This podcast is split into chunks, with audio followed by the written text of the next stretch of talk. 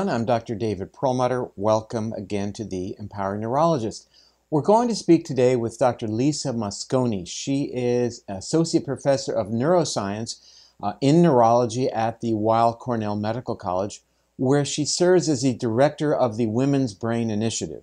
She's also Associate Director of the Alzheimer's Prevention Clinic and serves on the adjunct faculty uh, at the Department of Psychiatry at NYU School of Medicine, as well as in the Department of Nutrition at NYU. She holds dual PhD degrees, one in neuroscience and one in nuclear medicine. And in addition, she's actually also certified in integrative uh, nutrition and uh, serves as a holistic healthcare practitioner as well. She is well known for her research on the early detection of Alzheimer's disease in at risk individuals, and we'll talk about what that means today, and especially in women, recognizing that women uh, are uh, make up two thirds of, of Alzheimer's patients. Uh, she is uh, has explored the use of various imaging techniques like PET scan and uh, various MRI techniques to uh, make early diagnoses, and she's actually world renowned as a neuroscientist and neuronutritionist. She is passionately interested in how risk of memory loss and Alzheimer's disease can be prevented through the combination of appropriate medical care and lifestyle modifications as well, involving things like diet uh, and physical and intellectual fitness. She's the author of a new book, Brain Food The Surprising Science of Eating for Cognitive Power, and we're going to be talking about her new book today. Well, Dr. Mosconi, welcome to our program.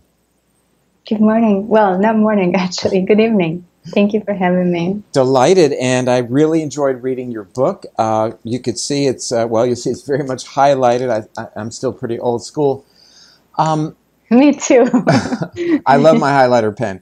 Uh, but that said, uh, you know, your book is all about keeping the brain functional. And why do you suppose it is that there there is such a reluctance in our modern world to embrace the idea that our lifestyle choices can affect our brain's destiny? It's a really good question. I, I think it's in part due to Western medicine and the focus on surgery and medications rather than uh, lifestyle and preventative strategies, especially as far as the brain is concerned. I also think perhaps as brain scientists, we're not doing such a great job communicating with uh, with people and really learning from from patients' experiences. I think because everybody intuitively knows that uh, the choices you make in your life affect your brain. But I think in neurology and the neuroscience as well, or any brain scientist, um, any brain science, um, the idea has always been that the brain is a little bit disconnected from the rest of you. So the brain is in charge of the rest of you, but nothing can really touch it in return. And I think that's this kind of old traditional view has been replaced more and more um, as science unravels all the different ways that the rest of your body actually impacts your brain. So like you, the microbiome that uh, you're so You began uh, in uh, neuroscience and then uh, engaged in neuroimaging, and you were involved in looking at the early cha- uh, changes that are noted in the brain that are presaging towards uh, Alzheimer's.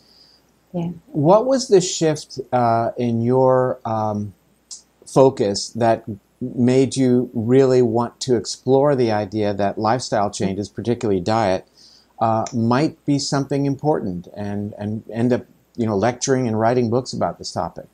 Yes um, so my, my background is very much biology. I, I, do have a phd in neuroscience and nuclear medicine both but i actually started more from nuclear medicine and that, that's because my my parents are nuclear physicists both of them which is quite a thing, quite a family to, to grow up into. And uh, my mom was teaching physics to students who then transitioned to nuclear medicine. And they grew up to be professors and doing research at the university. But at the same time, they, they used to be my babysitters. Oh my gosh. So Yes, it's, it's quite quite a thing. I, I knew everything about Einstein and all these relativity issues. I did not know who Cinderella was. growing up. So it was quite interesting. Yeah. But so as soon as I was old enough to know what I wanted to do in life, I went to them and they said, "Can I can I train? Can I volunteer? Can I be a sort of research assistant in the department?" And they said yes. And and the point is that I, I have a family history of dementia. Uh, my grandmother developed Alzheimer's disease when she was in her 80s, and then her two younger sisters also developed Alzheimer's disease, and their brother did not.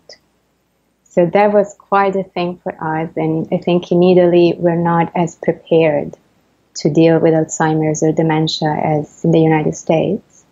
Um, there are nursing, there are no nursing homes. There, everything is done at home. So that was quite uh, intense for everybody. And that happened pretty much when I was in college. So for me, my goal was really to understand the genetics of Alzheimer's and cognitive deterioration. So I started this PhD. Um, I moved to New York. I went to NYU Medical College. I was there for 10 years actually. I finished my PhD there and that was all about genetics, genetics, genetics. And it's really the research that convinced me that the role of genetics is not nearly as major as we previously thought. So genetic mutations account are found in less than one percent of the population, and even when we um, when we look at all the families where Alzheimer's disease runs in the family, really only six percent of all these families carry genetic mutations that cause Alzheimer's. And that, in a way, was a huge relief, obviously, and in a way, was quite disappointing, given that that was my research career in my mind. And so I, I really started asking myself, well, what else could could be impacting the brain in such a way that can cause dementia, provoke dementia, or even just um, activate whatever genetic predisposition one has. So if it's not deterministic, it's got to be risk factors, right? So what kind of risk factors are really important? And the more we looked into that, the more lifestyle came up really on top, even much more so than heart disease in some cases or uh, diabetes. In many cases, they're caused by your lifestyle. And so I started looking into that, and um, we use these very complicated statistical models where we obviously look at, at the brain, which is a little new, maybe in nutritional science, where having actual information about somebody's brain by means of brain imaging is quite interesting and, and quite um, novel in some ways. And then we would look at all the risk factors that could potentially impact brain health and brain aging over time and Alzheimer's risk and development. And diet would always come up on top, at least in my hands, always. Well, it, it's interesting that uh, you just delineated, uh, I think, something that's very important uh, for our viewers, and that is the notion of genetic determinism versus mm-hmm. genetic predisposition. Because when you embrace the notion of genetic predisposition, then the door remains open for us to recognize we have risk, but that something can be done to offset that risk.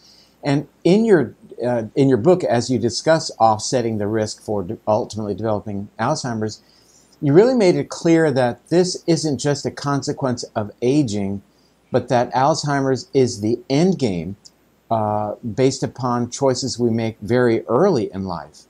So, if you could just walk us through what might the 20, 30, and 40 year olds want to know right now in, in terms yeah. of improving their odds at remaining cognitively intact as they get older? Yes, that's. I think that's the million dollar, million dollar question. Um, I think it's it's important to really reconceptualize Alzheimer's as number one something that really happens to a lot of people. Right now, we have almost six million patients suffering from Alzheimer's disease in the United States alone, and these numbers are going to triple by 2050 unless we find a way to really minimize risk and delay onset and possibly prevent a lot of these future uh, 15 million cases in the United States alone. And, but really, in order to, to implement uh, prevention and preventative strategies, the key thing that we need to do is to understand that Alzheimer's disease is not a disease of old age. So when I started, which is in college, most people um, understood Alzheimer's and dementia as the consequence of bad genes or aging or a combination of the two. And it really turns out that genes are not destiny, like you said, but also aging is not a linear path towards unavoidable dementia. There are plenty of people who, who live very long and happy lives with no dementia in sight, and there are people who develop Alzheimer's when they're 60 and 70 or 50 and they have no genetic mutations. So I think what's really important to understand is that Alzheimer's is not a disease of old age, but is actually a disease of midlife. So Alzheimer's starts in the brain when we are in our 40s and 50s. And then it takes decades for the brain damage to be severe enough that the brain can just um, keep it in check anymore. And then the cognitive symptoms appear. So memory loss and forgetfulness, and you don't know where you put your keys, you don't remember names, and then they gradually uh, decline. So prevention is key, and the best way to start is as soon as possible. And I think, like you said, in your 20s and 30s and 40s is is the perfect time to start. You mentioned so, that the um, that Alzheimer's will increase to uh, by threefold by 2050, and you uh, were very uh, eloquent in your book by just making uh, us understand what that number looks like. And it's more than the population, in your words, uh, of New York, Chicago, and Los Angeles combined. Yeah. That's the number of people in, that's uh, 2050 uh, is yeah. not that far away. So, you know, what, 30, 31 years. Uh, yeah. Th- that's really a huge number. Currently costing us globally a trillion dollars. And, um, you know, I, I think people have to understand uh, the scale of this issue. And I think your points about paying attention to those individuals younger in years. Hmm. And you know, the research has indicated that you know, inflammatory markers that are detected in individuals in their 30s and 40s are a powerful um, indicator for risk. One study from the journal Neurology showed uh, risk 24 years later in terms of cognitive decline and brain shrinkage. And I've often been asked, well, when does it matter? When should we start thinking about it? Well, is it people in their 20s and 30s? Well, I think their adolescence plays a role in their health in their 20s and 30s. I think if you're having issues with childhood obesity and now uh, type 2 diabetes in your childhood, that's an issue. And I really think it's gestational is when we should start thinking about that because we know that uh, that choices that a, a mother makes mother to be uh, have a huge bearing in terms of obesity risk for a child into his or her adulthood, which impacts inflammation, which is obviously a central theme as it relates to Alzheimer's. One of the interesting things that your book talks about that I haven't really seen in any uh, other book uh, to any significant degree, and I was a bit surprised in a very positive way. You talked about water. I thought that was great. Oh, Tell us about water and, and why uh, it resonated with you. Sure. Um, well, so I, am Italian, and as I'm sure everybody can, can tell from my accent, and I actually studied in France, so it's a bit of. Um, and we all drink an enormous amount of water. And it's fresh water, it's spring water, and we, we just do it instinctively, and it's just a normal thing. And then I, I moved to New York, and nobody drinks water and it's so it's so strange to me that most people uh, prefer seltzer or club soda or soda or fruit juice or coffee, anything but water. And as a neuroscientist, that is that is concerning to me because the brain is really built on water and is optimized to function in water. So um, we usually think of the brain in, terms of dry mass, like how much fat, protein, and carbs are present. But a brain that is alive is actually mostly water, right? Is is wet mass in, in many different ways. So 80% of the entire content of the brain is water. And water is so important for any biochemical reaction to take place inside the brain, including energy production. So what happens is if the brain is the first organ in the body to really suffer from dehydration.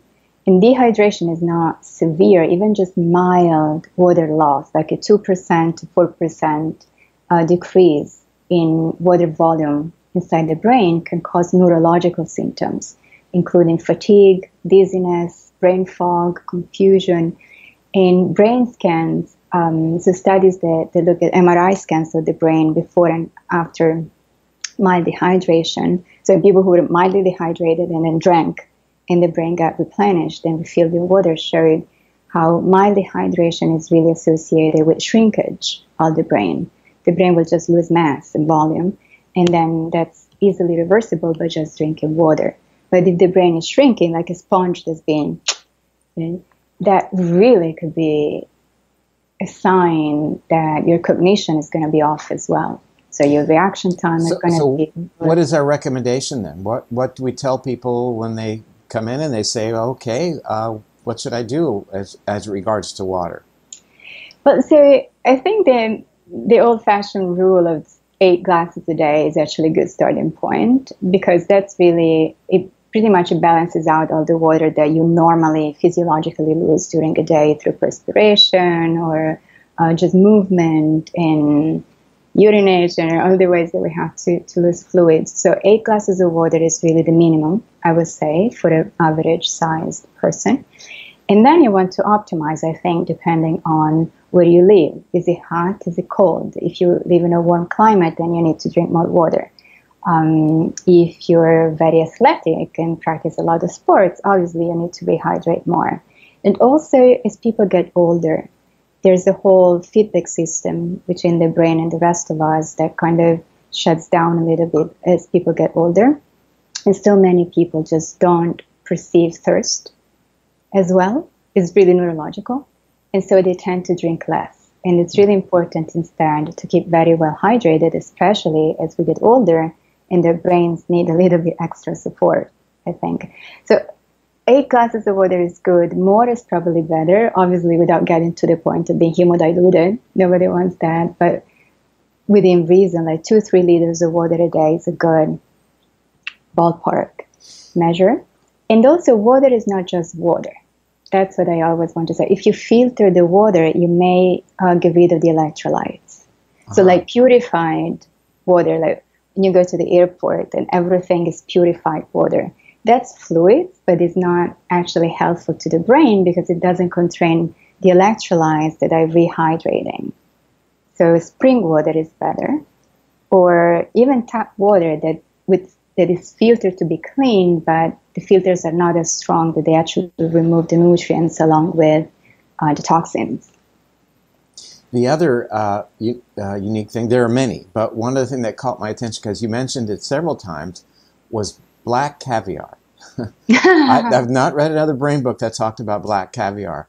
Tell us a little bit about how did that happen. First of all, I mean, we can talk about the uh, the uh, uh, DHA content and all that, but how did uh, how did that enter into the narrative? In the book or in my yeah, head? I mean, you, you must have you must have had some experience with caviar along the way and decided to put it in the book. Oh no, that's actually really neurochemistry. So I um, I studied a lot in neurochemistry. I really like it. I do brain scans all the time, especially with positron emission tomography. So I really look at, at the chemistry of the brain. And I, I was thinking, well, what kind of food is really like a good complement? It really mirrors the chemical composition of the brain because we know that only select nutrients can get inside the brain, and we know what kind of nutrients the brain really needs for health for health that have to be imported through the diet. And there aren't that many. So when you have a list, as scientists are fond of putting out, right? So I had my list of nutrients that I wanted to discuss. And then I thought, well, which food really contains at least like most of these nutrients? And the one food is caviar. And caviar, I didn't know, I didn't know the caviar in English or in the States is a fancy term. Like you say caviar, you mean they actually like the black caviar or the super expensive kind of fish eggs. I meant fish eggs. So any eggs that come from a fish that is kind of fatty in composition, like salmon, uh, mackerel, even fish, um, flying fish. You know, when you go for sushi and, and you right, have right. this little, um, those are all excellent sources of all these nutrients that are really so important for brain health, and they can package together into fish eggs. So there is DHA, omega 3, like you said, which is the most important and most prevalent brain fat. But also there are antioxidants like vitamin A and vitamin C that you don't usually find in animal foods. Like if you just eat the fish, you don't get the and same phospholipids. Phospholipids, yeah. So combination combinations of polyunsaturated fats with other nutrients like serine or uh, choline that is so important for the brain. There's iron, there's a good amount of uh, amino acids. There are pretty much all the essential amino acids. So it's a really good brain food, and it it tastes good. For so many years, uh, eggs in general, uh, not fish eggs, but uh, chicken eggs or other bird eggs, have been really castigated. Uh, in your book, you really validate that eggs seem to be a, a, really good choice for the brain. Oh yes, yes, yes. I again, it's really neurochemistry that says so, rather than than just me. But eggs are incredibly nutritious, and of course, they're optimized to grow a new organism starting from the brain, right? So the neural tube. Interesting. That's I hadn't thought right? about it like that. That's great. Yeah, yeah, yeah. So the yolk of the egg is really optimized to to give birth to a functioning uh, chicken, but starting with the brain. So the brain is really the first part that develops. So the eggs needs to be optimized to grow that first and to really provide the nutrients that ensure that the DNA in the egg is activated to really create a good functioning brain, which is so important for survival. So yes, I think eggs are. The point is we can't abuse of eggs, right? Are, you go to to a diner and you get a, an omelette that includes 12 eggs. And that pushed me a little bit too far. Yeah, well, anything in excess. Um, you, there was a term in your book, I, you may have made it up uh, but, or not, but it was that society is in fat redemption mode. I love that. Uh, can it you is. take us through fat redemption mode? I, I, just thought that was really well said. Oh, thank you. I, I find that our society has a, an interesting approach to diets. We tend to, to treat diets and nutrition a little bit like fashion. Right? So one year you're in and the next year you're out. And the same a little bit happens, especially for carbohydrates and fats. I think a few years, like in the 1990s, low fat diets were all the rage. And like in the Women's Health Initiative, which is one of the largest clinical trials of women's health ever, um, all those women, like thousands and thousands, 45,000, some, some such number of women were put on very restrictive, low fat diets to try and prevent cardiovascular disease and diabetes and hot flashes and dementia. And it turned out that that was a total disaster. None of that happened. Actually, it, it made it a lot worse. And that really was the trigger point uh, for high fat diet to take place, like the Atkins diet. And it's been going, you know, a little bit back and forth. Like a few years ago, everybody was vegan. And today, a lot of people choose to go on very high fat diets. And what I wanted to say is that our society, um, after avoiding fat for so long, is now actually coming to appreciate that fat is not the enemy. And it really depends on quality and quantity. And some fats are actually really good for you. I remember if you remember Time magazine, they had this huge sliver of butter on the cover. Butter is back was the title. Butter I use it in my, in my, talks. yes, me too. I think it's adorable.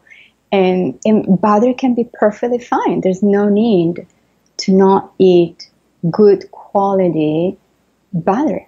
It's part of health. We know that butyric acid is a really important brain fat as well, and it comes from butter and it comes from mother's milk. And um, there's no need to, to substitute a good product, like good quality butter, with some crappy low fat spread made of partially hydrogenated fats, for example, which was the trend um, until very recently. So I think there are pros and cons to these tendencies. The pros are that more and more foods are being reintroduced in the diet. And the cons is the tendency to go a little bit overboard and say, oh, great, then I'm going to eat three pounds of butter every day and that's going to help if Some is good, more is better. Let's talk uh, for a second about saturated fat because I think mm-hmm. overall the commentary in your book was, was fairly negative about saturated fat. Um, but I'd like to have this discussion in the context of uh, things like MCT oil or coconut Mhm. oil, the types of oils people are taking uh, with the idea of increasing their body's production of ketones. Yes. I didn't mean to be critical of saturated fat. I, I was trying to um, trans-saturated fat, very critical, and I think everybody agrees that it's really the worst type of fat that one can ingest. Saturated fat um, gets mixed reviews in my field in for brain aging and, and dementia prevention. Uh, what we know about it comes from observational studies, really large scale epidemiological studies uh, that showed in thousands and thousands of people that if you eat too much, that can potentially increase your risk of dementia. And I was trying to use those studies to actually provide a threshold, right? So fat, fat is fat is a normal component of everybody's diet. It should be. The problem is that sometimes we, we eat too much or specific foods, like especially animal foods. I think there's there's um, in America there is it's very common to really eat a lot of meat and dairy.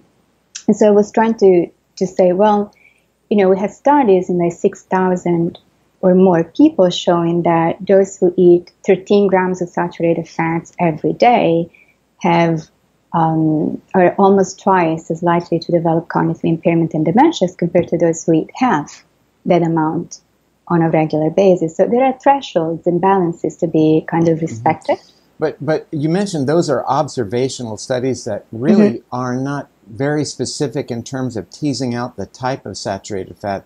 They're based on food frequency questionnaires, so we really don't delineate between uh, eating um, lard or bacon uh, versus organic uh, um, uh, coconut oil or MCT oil. So it, it, it's tough to, to take that information and really make sense of it. But you know, uh, clearly there's a huge move uh, towards a ketogenic diet, and Yeah. uh, at least from the science aspect of it, it makes a lot of sense when you look at Dr. Bredesen's work, for example, in which he's been able to actually reverse Alzheimer's using a ketogenic diet as just one of multiple uh, interventions.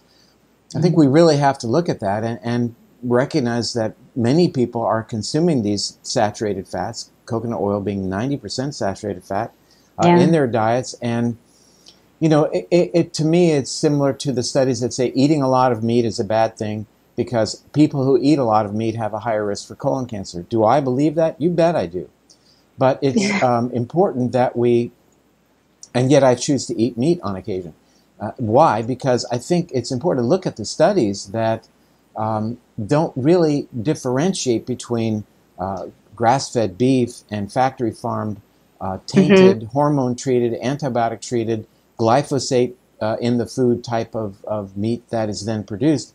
You know, hoping for alchemy to happen and this meat's going to be somehow wondrously healthful, uh, but it isn't. So I think that's you know really a place where these studies have to be looked at carefully in terms Mhm. of extrapolating and interpreting the data to make uh, these recommendations. Um, but um, let's talk, if we can, for a moment about your views on. You were getting to this place on fat versus carbohydrates as a caloric source, and how it Mm. relates to to Yeah. Alzheimer's risk.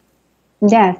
So, um, fat against carbs. Well, there's a lot that one can can say about it. Also, I didn't I didn't address your question before about medium chain triglycerides.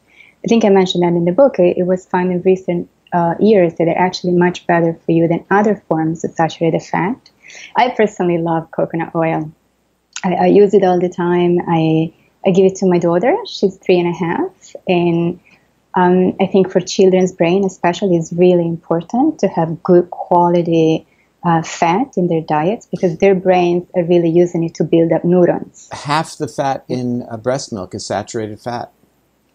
Yeah, specific types, and it's really important for for children uh, to have access to that to those precious nutrients because brain that's the way the brains are built.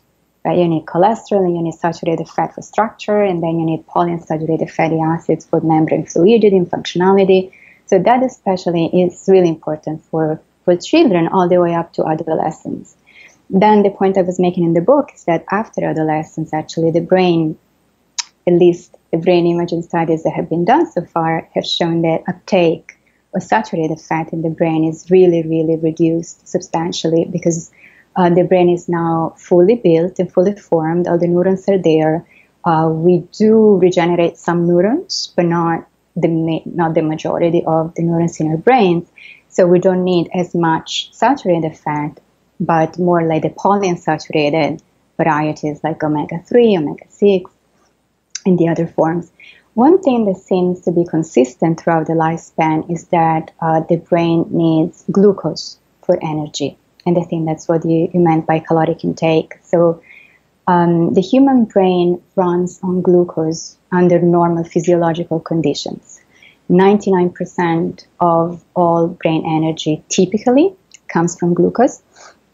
And um, I think the, the general uh, misconception around glucose is that we tend to think about glucose and it's, it's, a simple carbohydrate, right? So carbohydrates in general is a source of energy. But at the same time, the brain needs the glucose to make neurotransmitters, and it's really the only uh, substrate that enables the brain to form uh, glutamate and GABA. So, of all the brain neurons, 90% of all synapses, which is where the neurons fire, obviously you know, just saying, uh, they're glutamatergic. So, they use, they use glutamate to really uh, power excitatory neurotransmission, which is anything that, that requires some form of action requires glutamate. Whereas inhibition is driven by GABA. And both glutamate and GABA are made in the brain by the brain, by astrocytes, um, using glucose. So glucose cannot be replaced by anything else. And that's the point I was trying to make. So, yes, glucose is a source of energy, but it's also really important for anything else broadly that is going on inside the brain. Well, I, th- I think the issue arises when glucose is persistently elevated. Sure. And ultimately, we uh, develop resistance, uh, insulin resistance, and you know that has uh, very important effects within the brain, uh, well beyond glucose now that uh, insulin resistance has, has been developed. So um, I, I, think that might underlie some of the negativity in terms of the, the overall ideology as it relates to diet.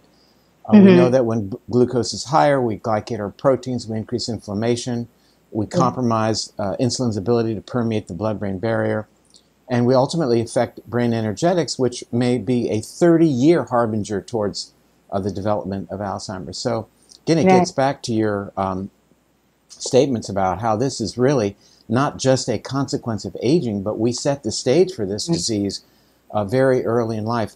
I want to ask you uh, now, in recognizing your uh, Italian uh, heritage, what are your thoughts on red wine? Oh, okay. Uh, it's good for you, clearly. Uh, now, red wine is. Uh, can, can, I just say one more thing? Sure, of course. I wanted to um, about carbons, uh, carbs and fat. I also think there's there's something more that nobody really talks about, which is sex. And I I find that um, hormones and what kind of hormones are more prevalent in your body really kind of determine your ability to burn glucose for energy and to keep your insulin down. So something that is not usually acknowledged in conversations around diet is that uh, men are much more efficient at burning fat than women, whereas women are much better at burning carbs than fat because of the estrogens. Right? All their estrogens really are excellent at keeping the insulin down and regulating glucose levels, even in the context of high carbohydrate diets. So I just wanted to throw it out. No, it's very it's, it's interesting. I, uh, for our viewers, uh, I would say uh, watch the interview I recently did with uh, Dr. Anna Cabeca, talking about the role of estrogen in terms of brain glycolysis and uh, how that might be uh, one explanation for why elderly women have such an increased risk for developing Alzheimer's because exactly what you're talking about that brain energetics may be compromised by the lack of the trophic effect of, yeah. estrogen. Um, you know, uh, beyond your, your heritage uh, and getting to the uh, Italian. And, and, the red wine issue, when I was a little kid, I remember my father used to say, uh, "We don't want to drink too much red wine." because we might develop Marchiafava Bignami syndrome. Let's not talk, a degeneration of the corpus callosum I learned years later. But I was probably 10 years old, and he was teaching me about things like Marchiafava Bignami syndrome, which is this degeneration of the corpus callosum that's seen in uh, mostly Italian men who who do a lot of drinking of red wine. But a let's lot. get back to being more reasonable. Uh, yes. Tell us about your thoughts on, on red wine. But red wine is one of the many things that, that one can drink to really increase antioxidant content. I, I feel like um, because the Mediterranean diet has been associated with increased longevity and, and the reduced risk of Alzheimer's, then um, everybody is used to, to thinking about red wine as something that is actually good for you. One thing that Italians do and people in the Mediterranean uh, region do when it comes to wine is that they don't drink nearly as much as other countries or other cultures believe. So usually um, the dose is one glass for women and two glasses for men.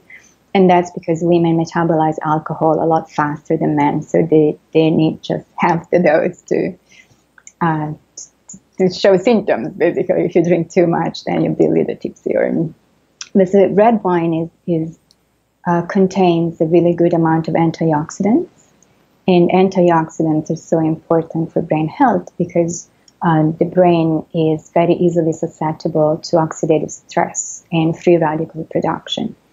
And free radicals and oxidative stress really have a sort of rusting effect inside the brain and they, they make your, your neurons age faster. And the only way to really bring it down, because um, the brain has very limited antioxidant capacity, is to really input uh, antioxidant vitamins and minerals and um, phytonutrients from the diet. So some vitamins like vitamin E and vitamin C are very strong antioxidants, but so are some nutrients from plants like the resveratrol, resveratrol found in red wine, or the compounds that are so important for blueberries, right? Stilbenes that are so uh, good for you, and that's why everybody knows that blueberries are good for the brain because of these compounds that are not typical vitamins and minerals, but have very, very strong effects that are antioxidants. Well, that takes us to uh, the the last section I wanted to cover. Uh, actually, probably one of the last sections in your book, and it is about supplements. So you mentioned, um, you know, some very important things like DHA and uh, uh, B complex, mineral supplement, things like that, uh, probiotics. Let's walk through uh, the, the lightning round here. Let's talk about uh, what we should be doing in terms of DHA and why. So DHA is one of the most important brain fats, and it, it, it basically comes from fish. So fatty fish like salmon, herring, mackerel, trout, those are really good sources of DHA. I think as long as people eat enough fish, which is like two or three servings per week, perhaps supplementation is not needed unless one is deficient, and that can be measured in serum through a blood test. Many people don't eat fish. I, I keep getting emails from people who are like, I don't like fish, I hate fish, I don't like anything about fish, I'm allergic to fish. And that is a little foreign to me as, as an Italian. Uh, we eat fish all the time. But I do understand the concern. There's also concern over mercury toxicity. So there are many considerations around that. And if somebody doesn't eat fish or for allergies or for um, personal preferences, then a supplement could be helpful. And that I think is best decided in collaboration with one's doctor because omega 3 supplements can have interactions with like blood thinning medications like aspirin, uh, some anti-diabetic medications as well. So everybody needs different doses and uh, different sources as well. Like for vegans, there are um, high purity algae oils that could replace fish oil. Um, the thing to keep keep in mind is that it, it really depends what kind of fatty acid is included in the supplement. If it's DHA, which is it's already synthesized, that's very helpful if it's ALA, it's important to know that the brain needs to take it and convert it into DHA, and about 70 75% is kind of lost in the conversion. So it's possible that we will need a little bit more of that. So then, getting uh, just omega 3s that you might get from a hemp seed or uh, from other uh, from legumes, for example, because of our really restricted ability to uh, activate uh, uh, alpha linolenic acid into DHA, it, it's not really a good idea if you're thinking about getting your DHA levels up to think you're going to take in the precursor, because our ability to make that happen is actually quite limited. Yes. Now, um, you also talk about B vitamins. Why are they so important for the brain? Oh, they're important for a number of reasons. Um, some B vitamins, especially B6, uh, folate, and vitamin B12, are really important for a healthy nervous system. And they have very specific functions inside the brain. So they're really needed just to, um, for the brain to be able to produce neurotransmitters. Like serotonin needs B6 uh, to convert tryptophan into serotonin. So there are a lot of uh, chemicals that are so important in the brain that really need uh, these vitamins just to, to be formed, to be manufactured inside the brain. And another function of B vitamins is that they keep down homocysteine. And homocysteine is, is a chemical, that we, it's a substance that we have in the bloodstream. And um, if it's too high, it can really increase risk of cardiovascular disease, heart disease. And it, it's really regulated by the B vitamin. So when the B vitamins are low, in many people, homocysteine goes up. And it's enough to just replenish the B vitamins to bring down the homocysteine. Mm-hmm. So I think this is really important for um, dementia prevention because what's good for the heart is good for your brain. And studies have shown that clinical trials, in this case, which I'm sure you agree with, um, have shown that if you have high homocysteine and you take B vitamin supplementation also at high doses, that really slows down brain aging in probably an ongoing Alzheimer's process in people with mild cognitive impairment, which is often a prodromal stage to Alzheimer's. It's often like a step closer to Alzheimer's than just forgetfulness or other problems. And probiotics, why are they important? Yeah. Um, but probiotics are important for gut health. And as you have uh, discussed many times, um, the health of your gut and of your microbiome is really important for the health of your brain because there's a, there's a feedback loop system between your gut and your brain. And what happens is that if the bad bacteria in the gut outnumber the good bacteria in your gut, that can create inflammation for sure. And also, the bacteria are, are able to make the blood brain barrier more permeable. So they're kind of a risk factor for, for reduced brain health. So they, they can kind of hijack your brain by changing that layer of protection, the blood brain barrier that surrounds the brain. And if the brain becomes more permeable, more bacteria can come in, but also a lot more toxins and more um, cytokines, more inflammatory markers from the outside become able to, to get infiltrate the brain. So it's really important to, to take care of ourselves, I think, as a whole. And probiotics are live bacteria that one can take in the form of pills, supplements, or yogurt. It's probably better they go inside your tummy and really replenish uh, at least some uh, of the good bacteria. It's important to say that they won't be able to stay there unless you have good gut health overall. So fiber is also really important, and prebiotics are just as important for. Well, I want our viewers to know that uh, in addition to the, the great text that you have in your book, there's a lot of great information about how to eat and how to uh, you know how to choose your food and some great recipes as well. So I want to thank you for spending time with us today. This has been really, really helpful. Thank you. Thank you so much for having me. It's such a pleasure to meet you. Nice to meet you too. I hope to see you soon. okay. Thank you. Okay. Well, what an interesting interview that was. Dr. Mosconi makes it very clear that we play a pivotal role in determining the destiny of our brains based upon the choices that we make in terms of our activity, in, in terms of the water that we drink, and certainly, as she uh, well described, uh, in terms of the food choices that we make. Again, her book is Brain Food, a very, very interesting read. Hope you enjoyed the program. I'll see you back here soon. Bye for now.